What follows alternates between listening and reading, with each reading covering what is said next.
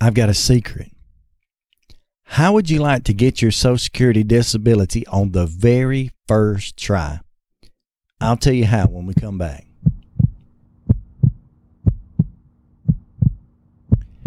Well, hey, folks, my name is Jim Merle. I appreciate you once again being with me today on the Transplant Helper podcast slash YouTube video series. As I said just a moment ago in the teaser, I kind of had a secret, and that secret pertains to gaining your Social Security and disability on the very first try. Now, let me make as a disclaimer right out of the gate. I'm not encouraging anyone to try to go out and get their Social Security and disability unless they need it and unless they deserve it. We've got too many people in the world who have already taken advantage of Social Security and disability who are not in need of it. So don't take the impression that I'm trying to help anyone to get disability that do not need it. But with that said, uh, this tip that I'm going to give you today toward the end of this program, I'll assure you will help you to gain your Social Security and disability on the very first try. Now, if you're a transplant patient of any kind, but especially if you're a heart and or lung transplant patient, at some point in your transplant journey, more than likely, you're going to need some form of social security and or disability. Now, why is that? Well, you're probably going to be disabled. Now, whether that's just a partial disability or resulting in a full disability, you're going to need some form of disability to help you and to assist you in the rest of this life's journey. Now, when I first heard the word disability back a number of years ago from my doctors, I was already in stage four heart failure and I was in denial. I did not want to hear that I was disabled. As a matter of fact, when they told me I needed to apply for disability, I was quite offended. I remember telling my doctor back then, I don't need disability. I can work. I was working then and I can continue to work and I can take care of my family and I don't want anyone uh, paying my way. I don't want any free things in life. I just want to do my job and keep on keeping on. But they kept on and kept on coming back to the idea of disability. And finally, one day, the doctor faced me right almost nose to nose and, and said, Jim, if you do not apply for disability, you're going to die. Now, I didn't understand that at the time. But what I eventually learned was he was not trying to get me to get a disability check. He, at the time, back about 2009, was trying to encourage me to apply for my disability because he understood that applying for disability was oftentimes a long, drawn out process. And what he was trying to get me to at that time was to apply for disability so that ultimately, 24 months later, I would qualify for Medicare. Now, Uh, back in that day, 2009, there was no such thing as Obamacare or the Affordable Health Care Act, whatever you want to call it.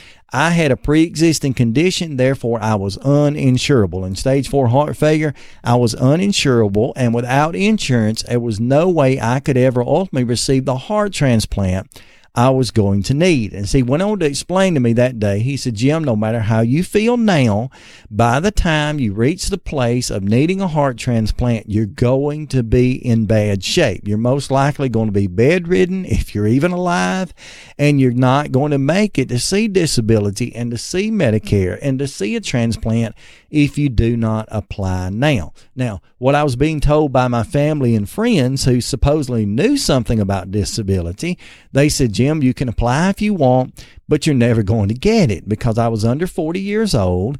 It was supposedly standard procedure for Social Security. Social Security to deny everyone disability who was under 40 years old without even making a consideration for them. And I think that's pretty much the case. Now, whether that's ever written in stone, I think a lot of times that's pretty much the case. At least it seems to be that way. Now, with that said, I had to go out and figure out a way that I could get my disability quickly because ultimately that was going to equal my survival. As we stand today, 2017, obviously it has. And so I went out and talked to a friend who happened to be a disability lawyer. Now, I didn't hire a lawyer, and let me say that I hired no lawyers. I didn't go to court. I never had to fight anything in court, and it was not a long, drawn out process for me, but I did get my disability after only one try, one application, one try. As a matter of fact, I received a phone call within 10 days that I had 100% full disability coming my way in the form of a check, which, like I say, ultimately in 24 months would equal Medicare. Medicare. Now, if you're a renal patient, you can get your Medicare a lot quicker. That's another day, another program. But as a heart patient, I had to wait 24 months. Nonetheless, how did I get my disability? Well, here's the key. I went around to my doctors, particularly my cardiologist, and I got my medical records in my hand in a printed copy myself and took them with my application to the Social Security office. You say, how does that make any difference? Basically, when you fill out your disability application, Social Security disability inside of that application will give you a series of medical release forms. And they're supposedly giving you enough medical release forms so you can uh, ask for the medical records from all your doctors, from your general practitioners to all your specialists, which in my case supposedly was going to include my cardiologist. And then they were going to reach out and gather those medical records and pull them in and put them under review and evaluation and make a decision concerning my disability. That's what is supposedly going to happen. But let me tell you the truth. That's not what always happens. Now, that's for a few reasons. One, it could be that they don't necessarily find all of your doctors. Maybe you give them bad information, or maybe they contact those doctors and the doctors don't get back to them in a timely manner. Maybe they don't get back to them at all. That could very well be on someone else's part. But sometimes that's on the part of Social Security and disability as an administration, not an individual but the whole administration. They don't reach out for your records very much. Uh, needless to say, they're not there to break their back or bend bend over backwards for you. Uh, they're just going to reach out maybe to your general practitioner, which in my case uh, probably gave him records that said, oh, he's been to the doctor three times in five years. He had a cold, a flu, and a sinus infection, and that's all that's wrong with this man. See, he didn't know anything about my stage four heart failure. He knew nothing about, at that time, my 34 plus years of cardiology problems and difficulties and, and heart failure. He didn't know anything about that. And so by taking the medical records in myself in printed copy by hand with my application, I force their hand. Now, here's how that is anything that you take down in the Social Security Administration in hand in printed copy, they are required, keyword, required to file in your file within a certain time period. Now, don't quote me on this, but at the time, I think it was 48 hours, but I'm not sure of that. But they had to file that and were required to file that by law in your file if you delivered it by hand. Again, they may not reach out to all of your specialists. They may not receive records from all your specialists. They may not review records from all your specialists. But if you took the information in by hand, they were required to review it. Now, that made all the difference in the world.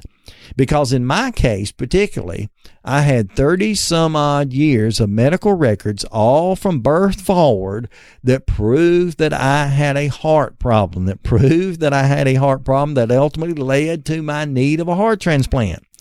They couldn't deny it. They couldn't avoid it. They had to accept it. They had to review it. And inside of 10 days, I received a phone call from a young lady who was very nice. And she said, I just want to introduce myself. I'm going to be your disability representative. My name is so and so. And I was excited because I, I, knew then after only 10 days or less, I had gotten approved for my disability. Now you have to wait because it's a process before the checks kick in, certainly the process before the Medicare gets there, all that we'll talk about in another program. But I was approved and likely would not have been had I not carried my medical records down there in my hand by myself and laid them in their proverbial laps. Now, to me, that is a secret. That's an unknown, something they don't necessarily want to tell you, will probably not volunteer to you, but something that was a key. Again, I never spent a day in court. I never hired a lawyer. I never did any of the typical things that many young people, especially, have to do, or many people who are struggling to get their disability have to do. I just went around and did the footwork. Now, you may have to pay something for those medical records. I didn't in my case. Sometimes they charge you so many cents or a dollar per page. That could get expensive. Makes no difference. If you can shortcut this thing and make it happen, I'll assure you it'll be worth it. In my case, it saved my life because I got disability. I was able to survive long enough to get Medicare in 2013, I received the hearts, uh, the life-saving heart transplant that I needed, and here I am today trying to help you. So, if this has helped you in some way, how about like, share, and subscribe to my channel? Uh, I, I, just hope I've been able to help you in some way, and it doesn't matter if you're a transplant patient or not. I, I'll assure you, this tip can help you if you're in need of disability And if it has, then again, how about like, subscribe, and share? Then, you know, do me a favor. I'm trying to do you one. Again, until next time, friends, stay stronger.